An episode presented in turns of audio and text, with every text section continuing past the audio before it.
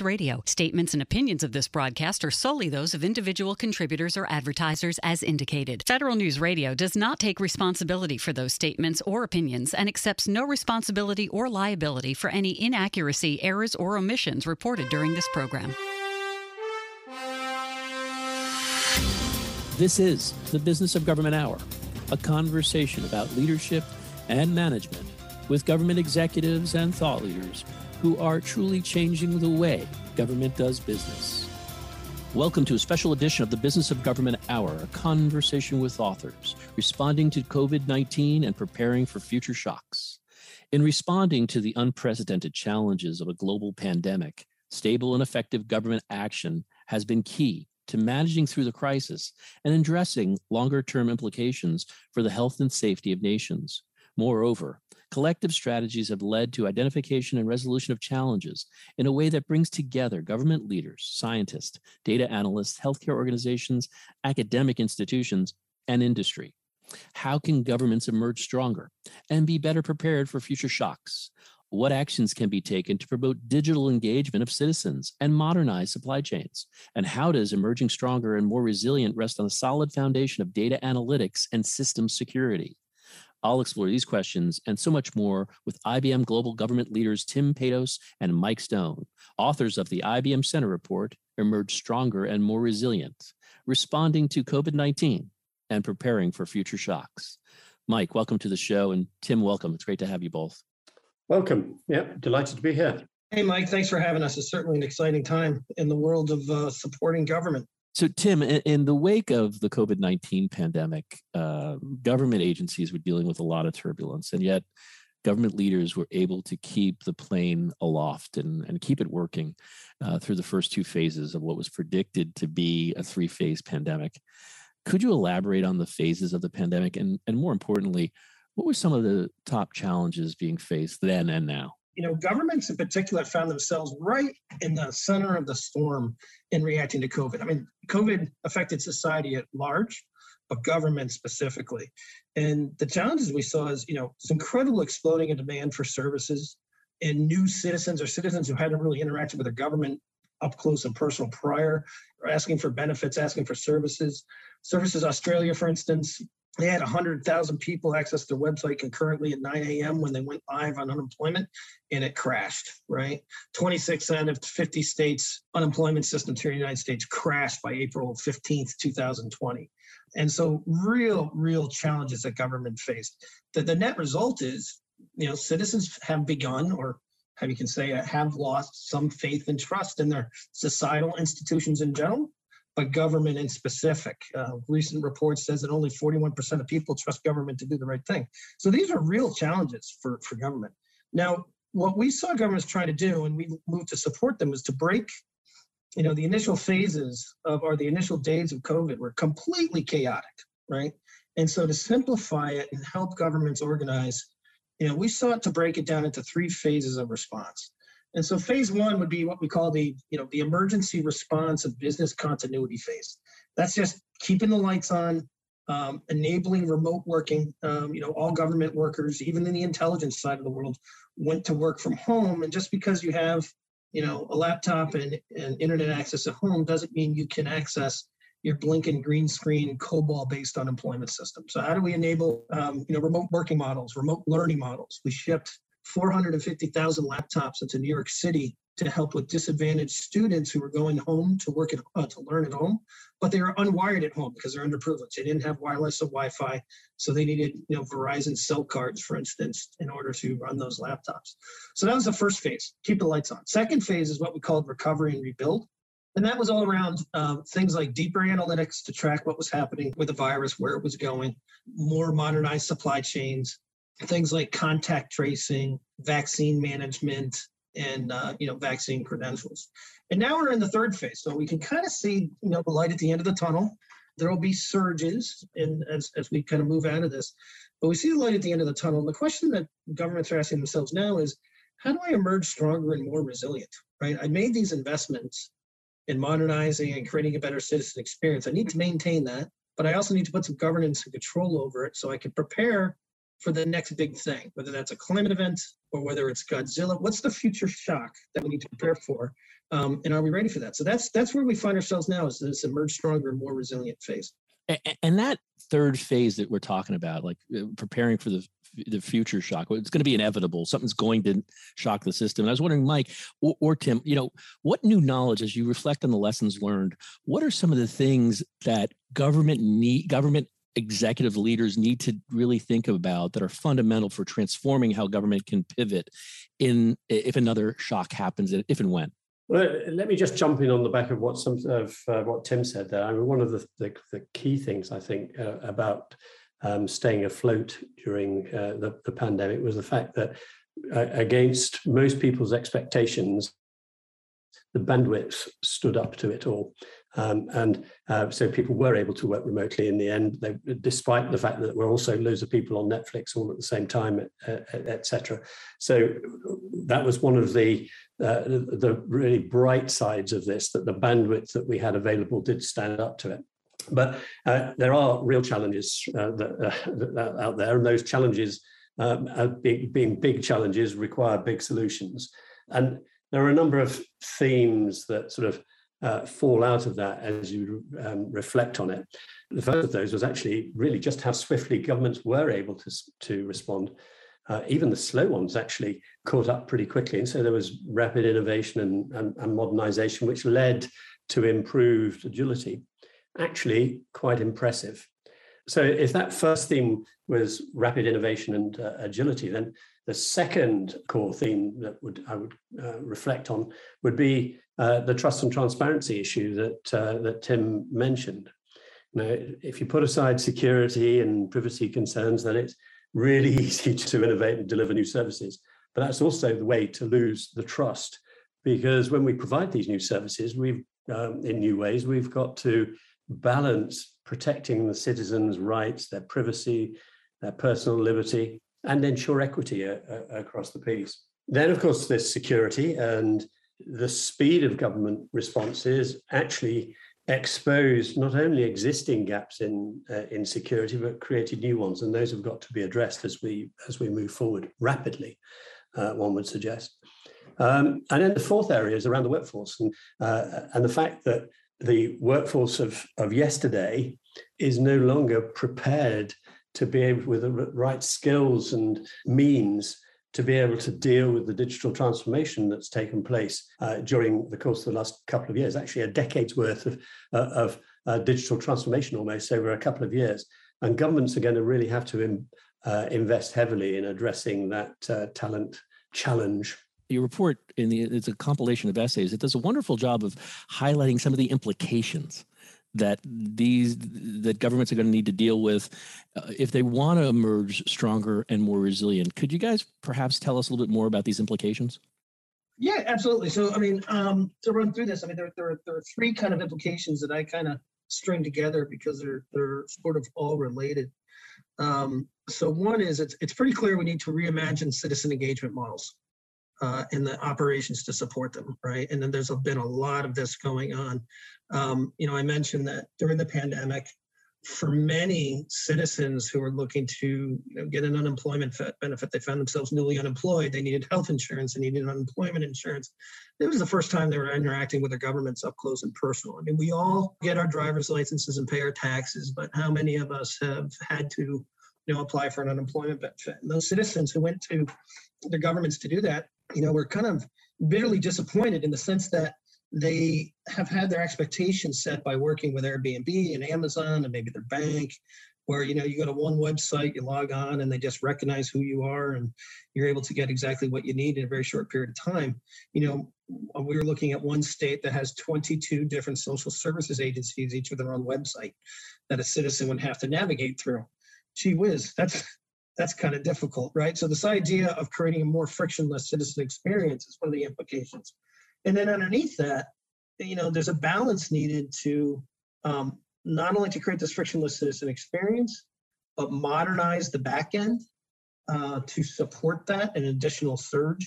I mentioned that, um, you know, twenty-six out of fifty states, unemployment systems crashed. Why is that? Well, they had these old transactional systems that once I determined that a citizen should be getting this unemployment check, when the demand on that system went up by nine hundred percent, uh, the system just crashed. They couldn't cut checks fast enough. So, so geez, maybe we ought to modernize that, put it into some sort of cloud-based approach so we have elasticity in our in our transaction system.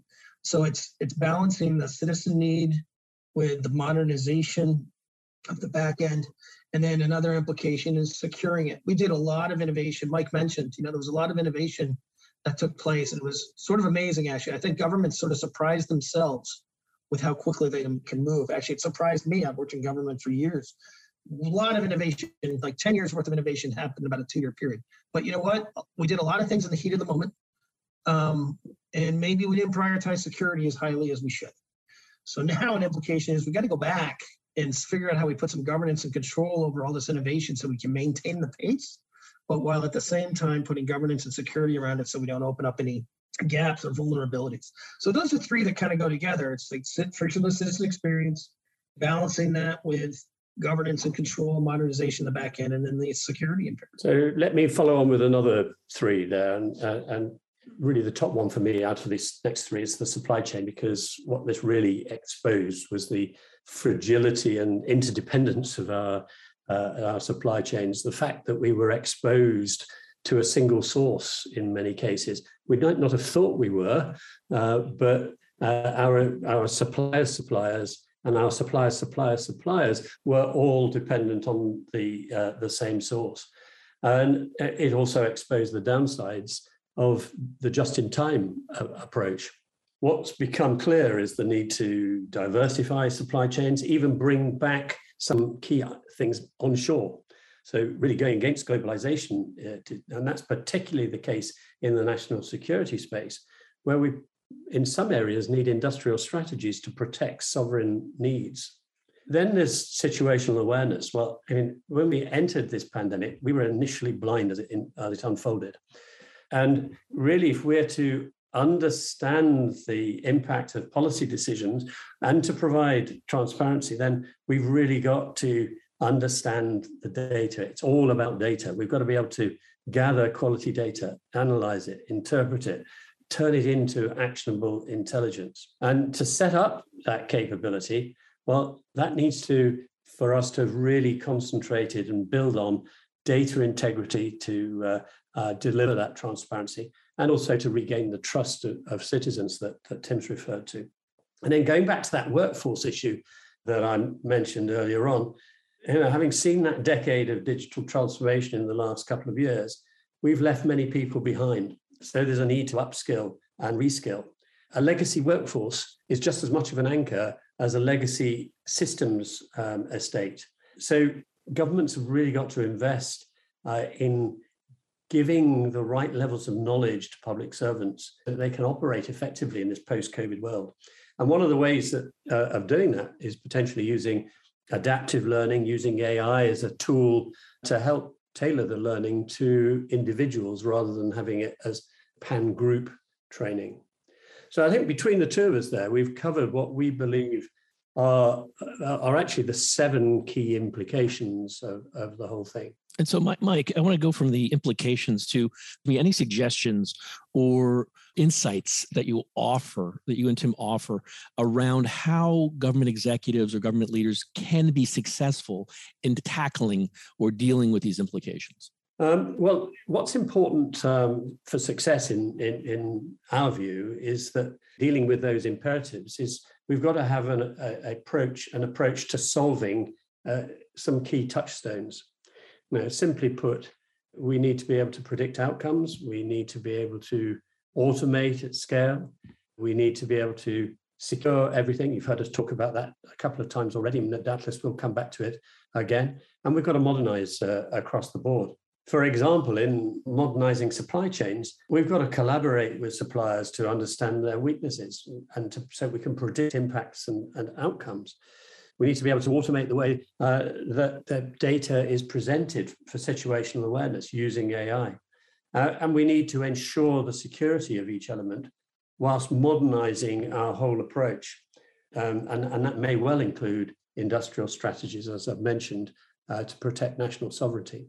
So embracing the new urgency to harness technology, leading government scaled to meet demand, as you both pointed out, and delivered new services and supported new ways of actually working. I was hoping to get both you, Tim, and Mike, to provide some examples of how governments across the globe leveraged A I to improve citizen services.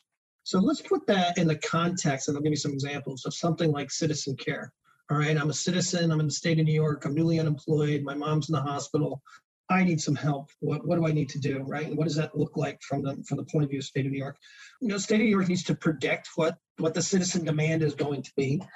On, and when I say citizen demand, not only requests um, for benefit, but requests for service. So someone's calling into the call center or they're going down to the office. Okay, I need to predict how many people are coming. What, who do I need to have on staff? Um, what benefits are they likely going to need? So I'm prepared before they get there with the right staff and the right knowledge to serve them. I then need to automate, you know, the process through serving them, taking as many routine tasks off the off the plate of the call taker as we can, so that that call, when it happens, becomes that much more efficient. And they need to secure the citizen data, right? We're dealing with personal information, all kinds of P I I, also family information, health information.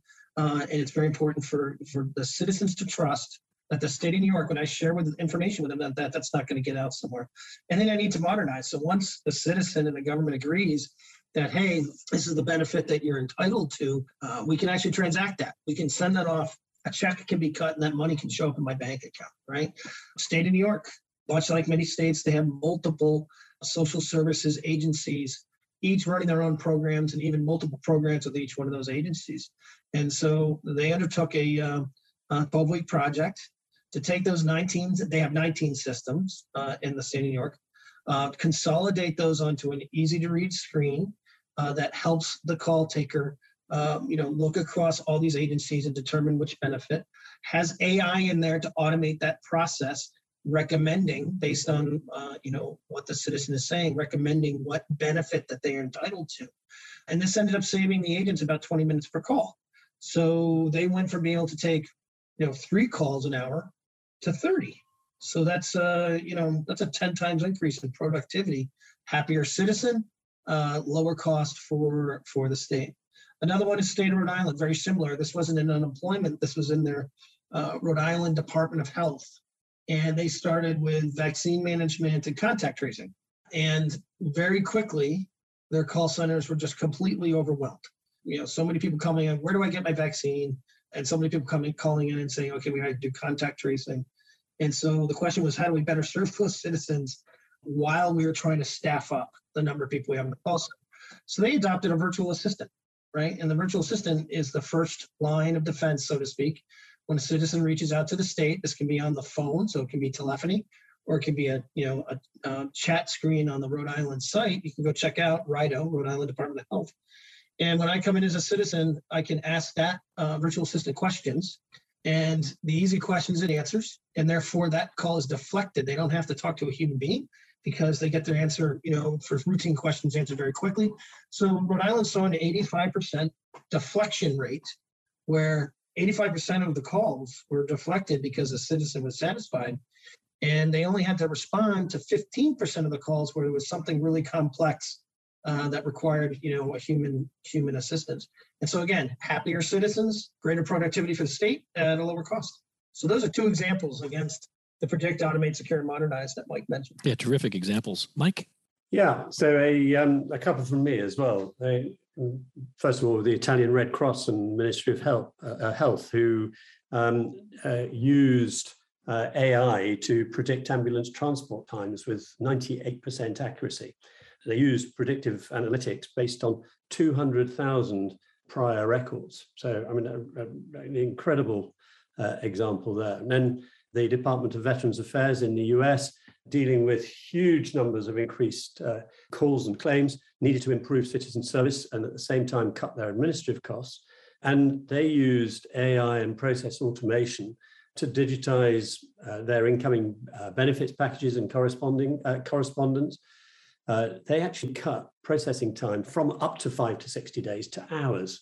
And within just eight months, they'd got two hundred people who'd been previously handling piles of paper retrained and into new positions. So another couple of uh, examples there for you.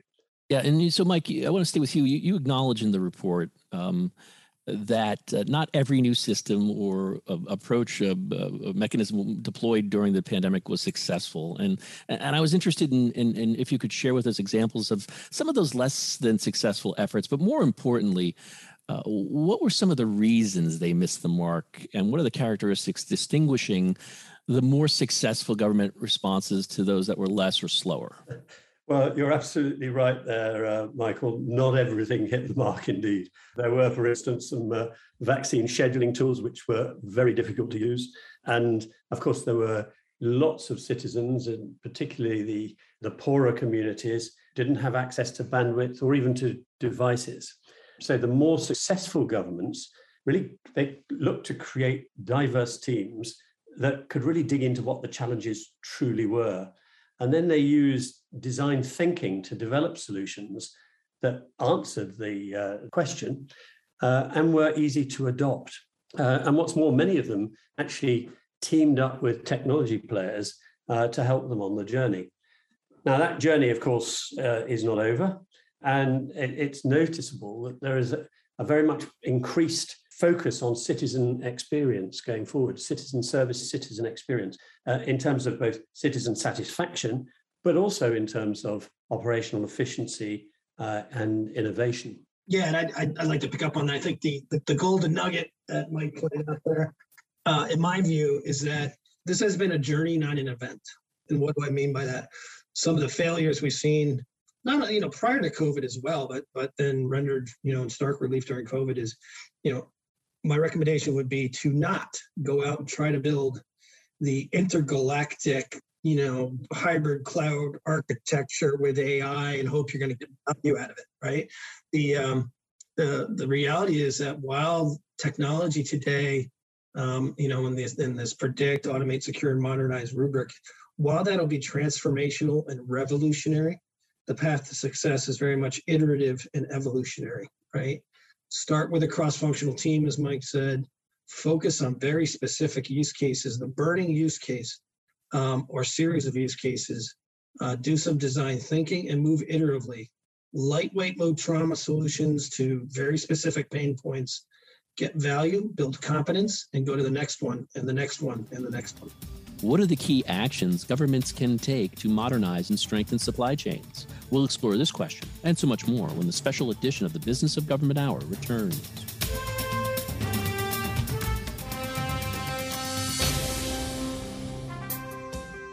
To support government financial performance and accountability, financial systems must meet certain standards, and relying on outdated financial systems inhibits progress.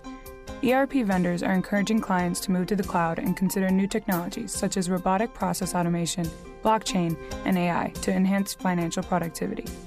Download the I B M Center Report, Financial Management for the Future, at business of government dot org to learn why and how government can evolve to meet the demands of a digital world.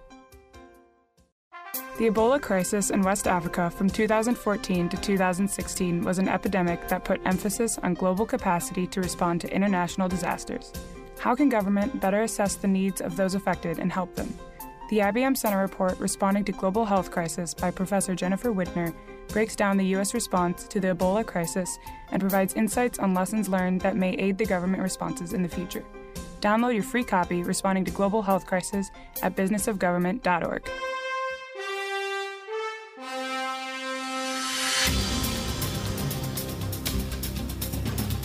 Welcome back to a special edition of the Business of Government Hour, a conversation with authors responding to COVID nineteen and preparing for future shocks with I B M Global Government leaders Tim Paydos and Mike Stone.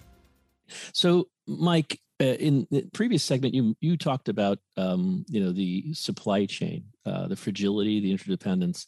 I was wondering if you could elaborate on some of the benefits and apparent vulnerabilities of supply chain interdependence in a globalized world. And how did the pandemic disclose both? Could you kind of give us more? Well, we've we've long heard about the uh, proverbial butterfly fluttering its wings and causing a tsunami on the other side of the uh, the world. Well, and that's what really what Black Swan events uh, are all about. And it's not just the pandemic that has exemplified that. And we saw with the blocking of the Suez Canal with the um, Ever Given in March of last year, the huge impact that that had, because you know, some twelve percent of global trade a day goes through the Suez Canal. And because of that blockage, three hundred sixty-nine odd container ships were held up. So we were uh, delaying nearly ten billion of trade a day. But all sorts of massive knock-on implications of that. You know, ships were in the wrong place for, for weeks afterward. Uh, and it really, really ex- exposed the fragility of, uh, of just-in-time.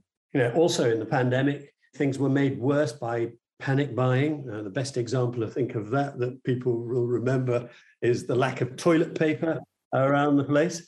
Actually, there were things that went the other way as well. There were some massive surpluses because they just couldn't get things to market. For instance, milk.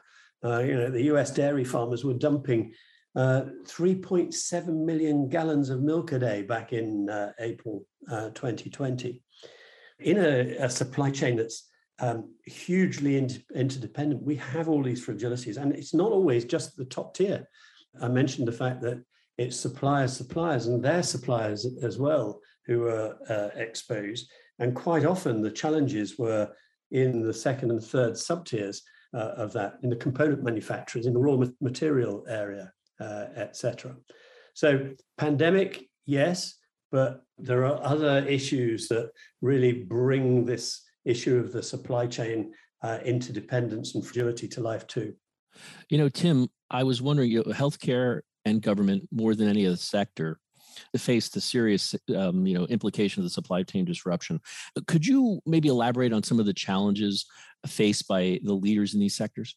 Yeah, sure. Um, if everything that Mike just said about, you know, supply chain disruptions writ large really hit home within, you know, the area of healthcare, simply because we saw this incredible spike of demand in the healthcare system that caused all kinds, you know, caused all kinds of issues.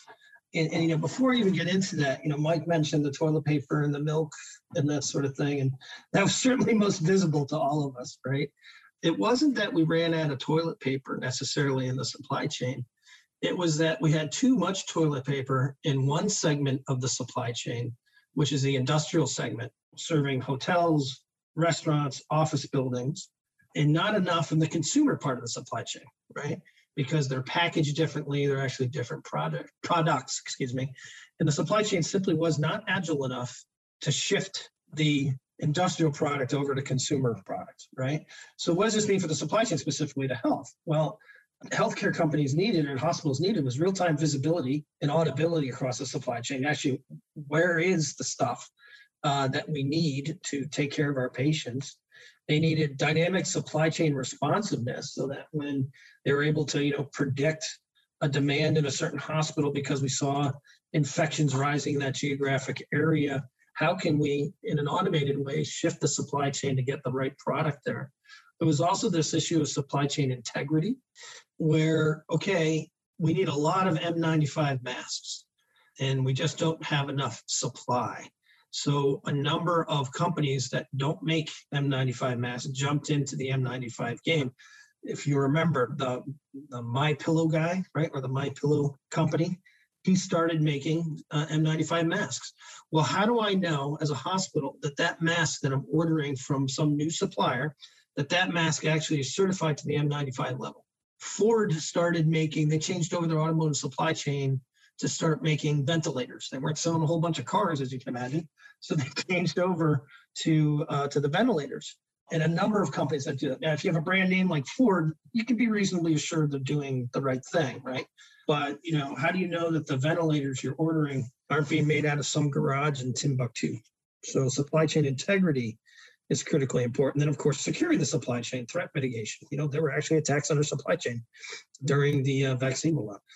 So, so those are the challenges, and, and what the healthcare system did to move to do, again, back to protect, automate, secure, and modernize is, you know, okay, we need to collect and organize and understand all our supply chain data. We need to do that in real time. So how are we going to do that? We need a robust analytic capability.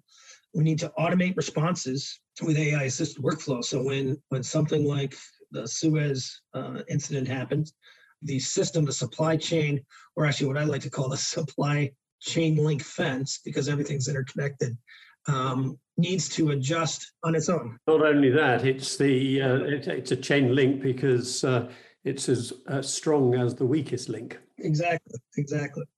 Um, and then they started putting security on top of it, uh, and then of course modernizing the back end. Again, it's back to back end supply chain modernization, so that we can talk the different nodes of the supply chain, this web, this chain link fence, can talk to each other across across the ecosystem. So we all know what's happening in this, you know, tier two, tier three. So those are some of the things that they did, and um, and actually it worked out pretty well. Mm. You know, Tim, I was hoping that you could elaborate more on what needs to be done to modernize and strengthen the supply chain, to, you know, to increase its agility and resiliency for future shock. Right. So, so I, I mentioned some of the work that's going on already, and you know, and that work is, uh, you know, is continuing. It's it's about really focusing on the supply chain as a web, as a supply chain link fence. It's recognizing that the supply chain is not a serial thing. We kind of think that the supply chain is this, you know, point A to point B, and it's a serial chain that you can see. And that's not the case at all. I mean, we saw this when we did a lot of work around vaccine management, when the vaccine started being rolled out. And if you think about vaccine management, you just look at it, for instance, in the context of the United States, okay? So you have the, the manufacturer, that's Moderna, Pfizer, et cetera. They're creating the vaccine. When they create a lot of vaccine, they issue a birth certificate to that lot, because it's not enough for us to know that this is the Pfizer vaccine. We need to know that this is the Pfizer vaccine from this particular lot, right? In case there's ad- adverse events, or we need to track, you know, effectiveness of different lots, et cetera. That set of vaccine then goes to the federal government for distribution. We, we did some of that through the National Guard. It might go right to a three P L provider like a FedEx or U P S, or, you know, companies like that. It goes to the state government. It may skip the state government completely and go to the local pharmacy or the local, local retailer, or right to the city. But when it does that, everybody needs to have visibility to that one specific vial, that lot of vaccine, as it moves through that supply chain. The feds need to know about it so they can track adverse adverse events. The state governments need to know about it because they need to see where their vaccines are going in the state and who's getting vaccinated. And even, even different from a mask, the state needs to know which vial went into the arm of which citizen, um, so that we can, you know, again, track adverse events. So it's it's very much the, the key is changing the way we think about the supply chain. It's very much a supply chain web. It's about creating shared visibility across an ecosystem, so that we all know what's happening at different nodes in the supply chain, and then automating our response when things change. And of course, making sure we have security over it. So, I mean, in the, in the vaccine, you know, there were cases of um, counterfeit vaccines. So making security over that is important. So, Mike, government leaders surprised themselves, as you pointed out, with their ability to rapidly innovate. However, in the rush to respond, critical security and protection measures may have been deprioritized, overlooked, or ignored. Uh, would you highlight for us, Mike, some of the most sensitive or serious security challenges being faced from this response? Yeah, I don't think they ever um, deprioritized it in the supply chain area, but there's no doubt that in the rush to deliver new capabilities as a result of the, uh, the pandemic, particularly in the support of um, remote working, that, that shortcuts were taken, temporarily at least, um, that in, in, increased the risk, and that has a, a knock-on implication for the, uh, the, the supply chain. Uh, and of course, the supply chain is, is huge. I mean, some of my biggest breaches when I was uh, the Chief Digital and Information Officer of, of a government department in the U K were with Uh, the the supply chain. The the trick now is to uh, is to sustain, if not increase, the pace of innovation whilst closing those security gaps. And but we have seen a, a dramatic surge in cybersecurity incidents. Of that, there's no doubt, particularly ransomware and the exposure of personal information, and uh, that obviously has a, a a big impact on this chain link fence that we were talking about. Uh, there's a big financial impact. Uh, at the very least, the average cost per incident, about, um, incident is about two million dollars, uh, and often far, far more than that. But perhaps more alarming is that actually in the public sector, uh, it often takes uh, you know, up to three, nearly a year, three hundred thirty days is the average, to contain a breach once it's identified. So it's really important that we're on top of this, and particularly on top of it in the supply chain, not just in government itself. And of course, none of this is helped by the fact that there is a, a, a dearth of security experts with the right skills available both to industry and to government as a, as a, as a whole. So, Mike, I want to continue on with you because, you know, the number of risks and security events grow exponentially, and government security operation teams are adopting what they call zero trust security measures. Uh, perhaps you could describe for us what is meant by zero trust um, security, and maybe outline some of the principles for protecting I T and O T. Well, I've been adopting a zero trust approach for, for many years. Again, when I was the Chief Digital Information Officer of a, a major government department in, uh, in, in the U K, and the way that I thought about it was that I always assumed breach of all of my networks. Now, that didn't mean to say that they had been breached, but if you assume assume breach, then you think about things in an entirely different way, because suddenly what's most important isn't the perimeter uh, of your systems um, and capabilities. It's what what is the crown jewels? What are the crown jewels? What are the the, the bits of uh, of data and information that we cannot afford to lose? And how are we going to protect those from being exfiltrated? Or if they are exfiltrated, that they are gobbledygook and, uh, and meaningless to whoever uh, has managed to exfiltrate them. If you take that approach, uh, then all of a sudden the, the perimeter is, is an also-ran. Yes, it's important, but it's, it's the least important of uh, the, the areas. And that's particularly uh, the case at the interface between Uh, information technology and operation technology, which is most often where mission critical capabilities uh, exist. And I think of there being a number of uh, of principles that we have to uh, to take into account here. You know, things that we have to focus on. We should focus on sensitive and private data, both commercially sensitive and P I I type data. We need to focus on the insider threat. We need to focus on the supply chain. We need to focus on the interface between I T and O T, because that, as I said, is one of the, the big areas for uh, uh, the uh, cyber challenges. And we've got to protect uh, the hybrid cloud. Uh, we've got to manage access and the, uh, monitor the activities on it. But also we need to secure the remote workforce. Lots of bring your own capabilities in many, in many government departments. Uh, making sure we don't have unmanaged uh, devices, seeking to eliminate V P Ns, and, and also offering different routes other than passwords to uh, to authenticate are some of the things that we ought to be uh, thinking about as, as governments along the way here. That's great. So, Tim, you've mentioned, and, and you and Mike both have mentioned that, you know, government organizations can't simply spend or hire their way to a, a healthy security posture.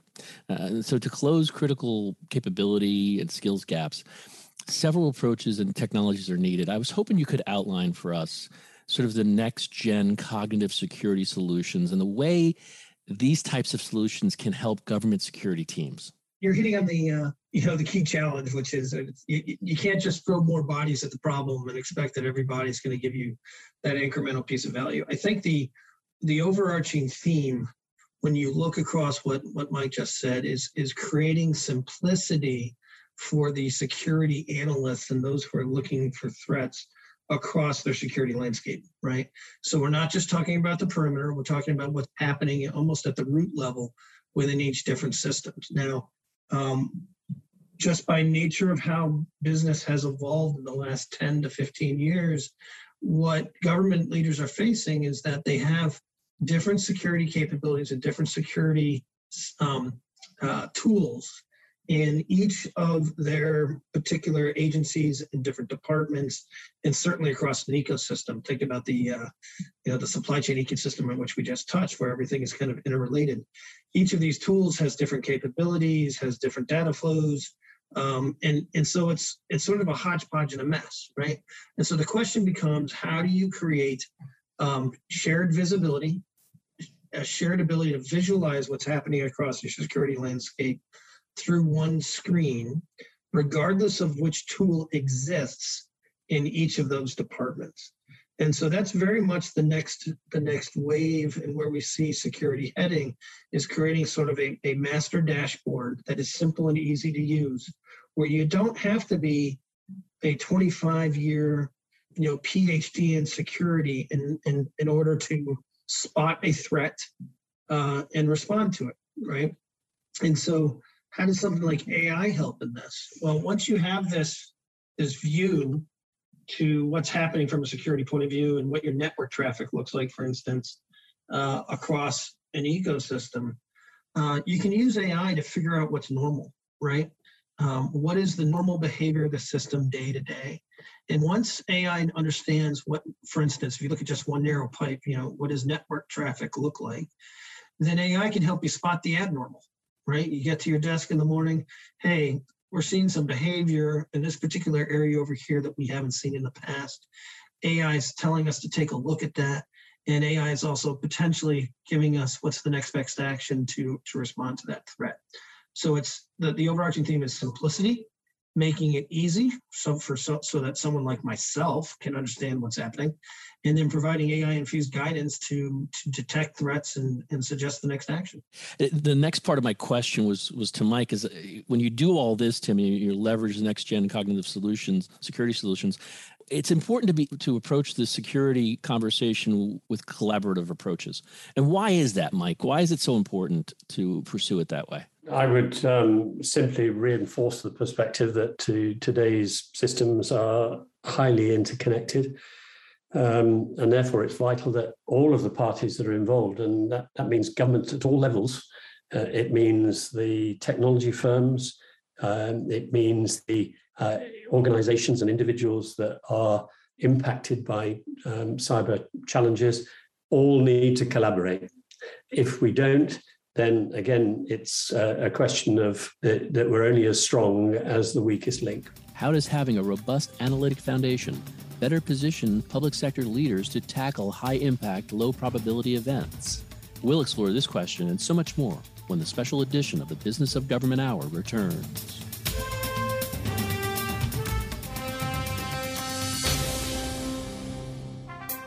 How does an agency decide upon and implement a performance management framework that will be successful for their specific administration?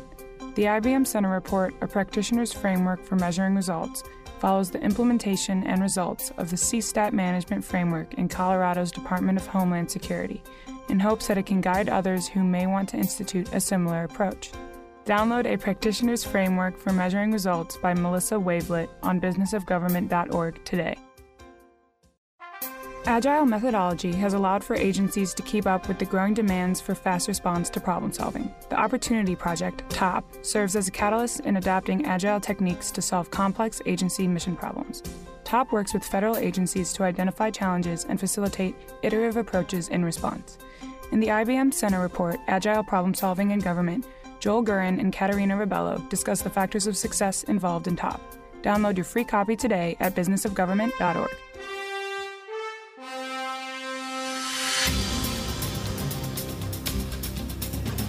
Welcome back to a special edition of the Business of Government Hour, a conversation with authors responding to COVID nineteen and preparing for future shocks with I B M Global Government leaders Tim Paydos and Mike Stone. So switching gears to the other aspect of your report, which is um, a call to build an analytic foundation. And Mike, I want to stay with you if you don't mind. Why must public sector leaders build a robust analytic foundation that helps them weather more effectively the black swan or the high impact, low probability events like the pandemic or supply chain disruption? Well, at the heart of all of this is data. And um, data can be seen as the, the new gold, the new oil, the new water, whatever's the most precious resource that's uh, out there uh, at any given time. Uh, and there are actually experiments going on with companies uh, putting uh, the value of their data on, on the balance sheet. Uh, and yet I know of no organization uh, that makes effective use of more than twenty to twenty-five percent of its existing data stocks, which, if you put that another way, means that we're wasting between seventy-five and eighty percent of that most valuable uh, resource.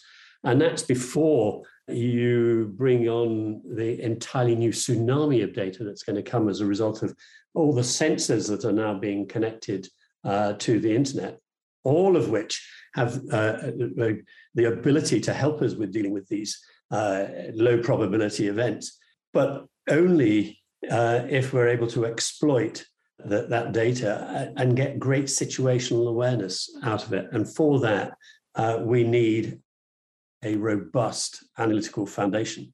And Mike, what are some of the challenges that agencies or organizations face in trying to create, uh, you know, valuable insight from an abundant uh, resource of data? And perhaps you have give some recommendations on how how we can help leaders capitalize on this opportunity. Well, I think here the key is to focus um, more on the challenges in the public sector space than um, than than anywhere else, and.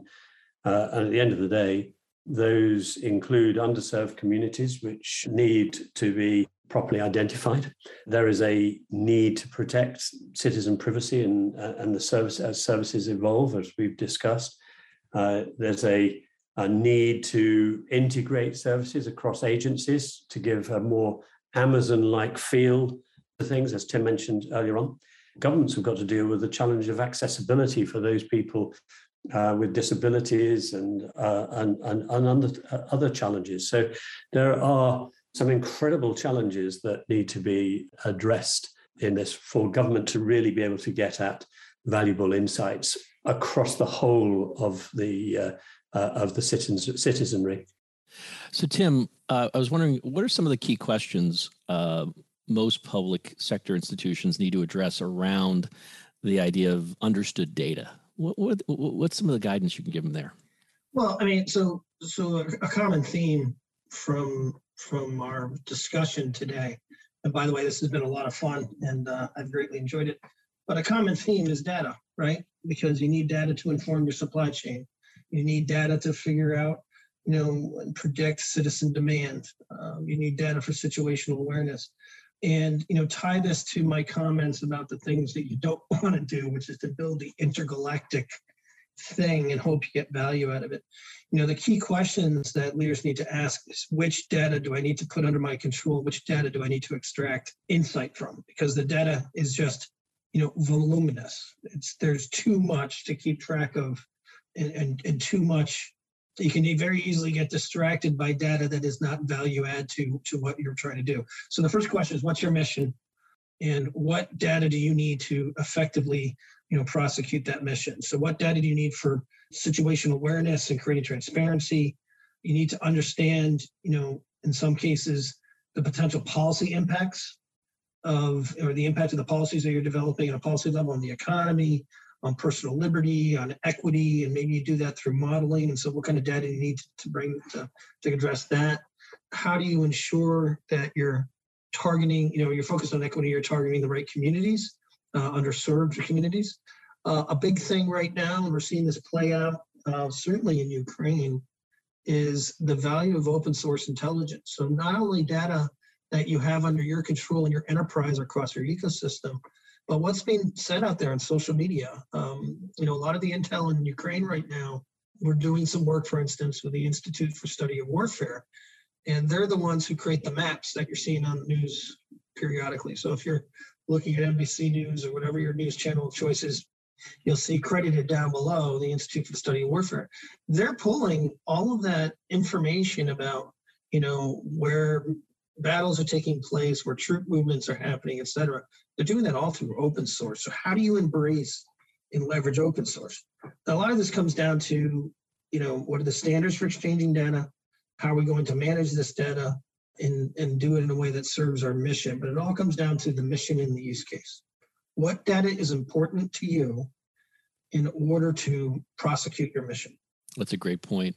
Yeah, uh, Tim, what do you mean by data fabric? That's a really good question. So let me let me give you a story. I was out a couple of weeks ago speaking with a person who works at F B I C J I S. So this is a little bit outside of, of, uh, of COVID response, but I think it's a great illustrative example. So he's doing a rotational assignment at C J I S, which is the Criminal Justice uh, Inf- Information Center. And when I say rotational assignment, if you're a rising you know, star within the F B I, so you're basically an agent or a special agent in charge, um, you go into these administrative rotational assignments where you're you're not doing frontline law enforcement, but you're working elsewhere in the agency um, uh, to just kind of understand how the rest of the agency works, okay? So this person I'm talking to is a cop. He's, a, he's an agent. Now, if I go in and you know, have a conversation with him, uh, this person, by saying, hey, you need a data fabric, he's going to look at me like I have two heads. He's like, what the heck's a data fabric, right? How's that going to help me? But if I go in and have a conversation with him that basically says, hey, we understand what law enforcement agencies like you are facing kind of universally. You want to be able to harness and collect the data that you have internal to your own enterprise because you have different silos, different program areas within the F B I. You also want to be able to share that information in a secure way with your ecosystem partners at a federal level. So, you know, A T F, D E A, all the three-letter agencies. But in addition, you want to make so uh, you want to share with state and local, and you also want to make use of open source information, right? That's what you're trying to do. That gets that that guy very excited. He's like, yes, that's exactly what we need. I'm like, all right, well, you need a kind of an architectural capability that allows you to identify all those data assets, manage them across, you know, a secure multi-hybrid cloud, because that data is all going to exist in different repositories or different areas um, across the ecosystem. You need to manage it, you know, secure it, manage it, and apply A I uh, to get real insight out of it. He's like, yep, that's exactly what I need. Well, that's a data fabric. Data fabric is an architectural construct that allows you to manage information easily Um, from a mission and business point of view, not necessarily from a technical point of view, well, that's a piece of it, to allow a mission person to manage information across that vast ecosystem in a way that makes sense to them, that they can extract insight, and also make sure it's governed and secure. That's great. Thanks. You know, I was I was wondering, I like that concept. So, uh, Mike, uh, we talked about data being the foundation, but perhaps you can give us a sense of how A I plays into unleashing the full power of that data foundation. Yeah, well, actually, I, uh, data is the foundation, but it's also the heart of what I refer to as uh, Government four point oh. Um, uh, Government four point oh actually is very similar to Industry four point oh in the sense that it's uh, it's defined the four by it all being about data and, and digital transformation. And uh, one of the key elements of uh, of Government four point oh is uh, the whole area of uh, of A I. Um, which generally speaking, I refer to as augmented intelligence rather than artificial intelligence, because that's what it does. It, it augments our ability, but it's A I and intelligent automation, that whole cognitive family of things actually allows us to be able to use, and this is going to be a real technical term I'm going to use now, uh, to deploy oodles of algorithms onto the, uh, the bandwidth um, uh, that's out there, onto the Uh, the data, to reason over that data in inverted commas, to really help us to get inside uh, the decision cycle of uh, the competitor, the adversary, the disease, whatever it is, uh, in order to enable us to be able to disrupt rather than be disrupted. So to my mind, that is the uh, the, the the key role of, uh, of, of A I in all of this. You know, uh, for both of you, I have one last question. And it's around, what does the future hold in this area? Well, uh, let me go back to what I talked about in terms of um, uh, Government four point oh. I think of this as uh, the, the overall playground uh, for, for me, um, really being, uh, have data at its heart. Uh, to really, to be able to uh, exploit that, you need um, a couple of foundational capabilities. The first of those Uh, is a compute layer, um, which is principally now um, uh, cloud and uh, both public and private, but also uh, truly on-prem uh, capabilities. And to really, and, and all uh, governments these days have got multiple clouds. So the, the ability to have an open multi-hybrid cloud is really important, to be able to host, to be able to Uh, store and manipulate that data. Then you need a transport layer, which is delivered through fiber, five G, Wi-Fi six, LoRaWAN, a whole series of things that enable that, that data to be moved around. But then there are four families of, uh, of, of uh, capabilities that really are maturing at just the right time to be able to both exploit uh, those foundational horizontal layers that I just talked about and the data to make themselves more powerful and also the rest of the, the playground more powerful. The first of those is around artificial intelligence or augmented intelligence. The second is around uh, the Internet of Things. And already there, we're seeing huge benefits in terms of uh, maintenance. You know, now you don't put whole assemblies into maintain, you only put the parts that say they need to be maintained uh, into be uh, maintained. Huge opportunities there. The third area then is around robotics, and I include in there additive manufacturing, but industrial arms, uh, medical arms, because now remote microsurgery becomes feasible. But all of the drones, land, air, sea, subsea, uh, which can both be driven through this, but also provide more data. Uh, and then the final family is around augmented reality and virtual reality, but more augmented at this stage, the ability to put more uh, an, an overlay on the real world. But what's really important around that is that we have a security uh, ring around the whole of that playground. Uh, because if we are sure that, um, that there is no uh, malware that's been injected into the system, then some of those sensors can actually be trusted to make decisions semi-independent of, uh, of humans. And once we've got that, then we can start to deal with the, uh, the, the, the whole area Um, or the so, so far mostly unrequited um, promise of edge compute. So to my mind, this is hugely exciting. Data's right at the very heart of it, but there are all sorts of things at play uh, around that. Yeah, and, and Mike, I don't, I don't have a lot to add to that. I think, I think Mike Stone um, really covered the waterfront there. In, in the past, it's been hard to get governments to invest left of boom, left of, you know, prior to some big event. And I think most government leaders I've talked to realize that, you know, we can't be unprepared for the next big thing, the next future shock. And so you'll you'll see a lot of investment in the types of capabilities Mike just talked about. And indeed, what we're doing is taking this, um, the, the, the thought leadership we provided in this area uh, and um, using that as a, uh, a springboard for a new set of thought leadership in this coming year, which was going to be all about dealing with future shocks. Wonderful. I mean, this is terrific. Um, great way to kickstart that effort, Mike and and Tim. Uh, both, thank you both for joining me today and for the wonderful insight, important insights you offered today. I really appreciate it. Thanks, Mike. Greatly enjoyed it. Yeah, me too. This has been a special edition of the Business of Government Hour, a conversation with authors, with I B M Global Government leaders Mike Stone and Tim Paydos, authors of the I B M Center report, Emerge Stronger and More Resilient, Responding to COVID nineteen and Preparing for Future Shocks. You can download this report and all center reports at business of government dot org. Be sure to join us next time for another informative, insightful, and in-depth conversation on improving government leadership and its effectiveness. Until then, subscribe, download, and listen to the entire interview at Podcast One, iTunes, or on your favorite podcast app, and as always at business of government dot org. For the Business of Government Hour, I'm Michael Keegan, and thanks for joining us.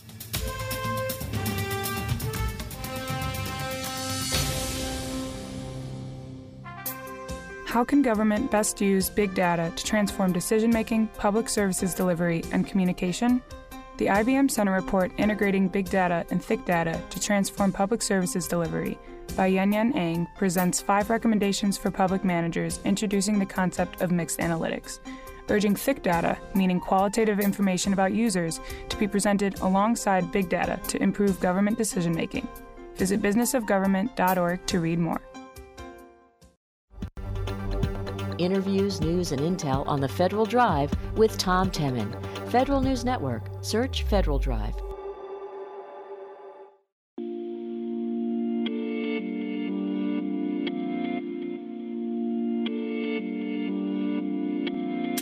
W F E D Washington, W T O P F M H D two Washington, W two eighty-three D G Sterling, W T L P F M H D two Braddock Heights Frederick. Federal News Network is the news organization of record for the federal community. We are nonpartisan, non-political, and our job is to help federal government and contracting executives make informed decisions. We inform federal managers, contractors, and policymakers on issues related to the federal workforce, management, and acquisition, pay benefits and retirement, Defense Department, and federal I T. Portions re-recorded. Nights and weekends, we air Washington Nationals, Capitals, and Wizards, and the Navy Midshipmen. We are the Washington, D C home of Navy Athletics. Download the Federal News Network app on the App Store or Google Play Store. Play Federal News Network on Alexa. Check us out on Twitter, Facebook, and LinkedIn. Federal News Network. Our mission is helping you meet your mission.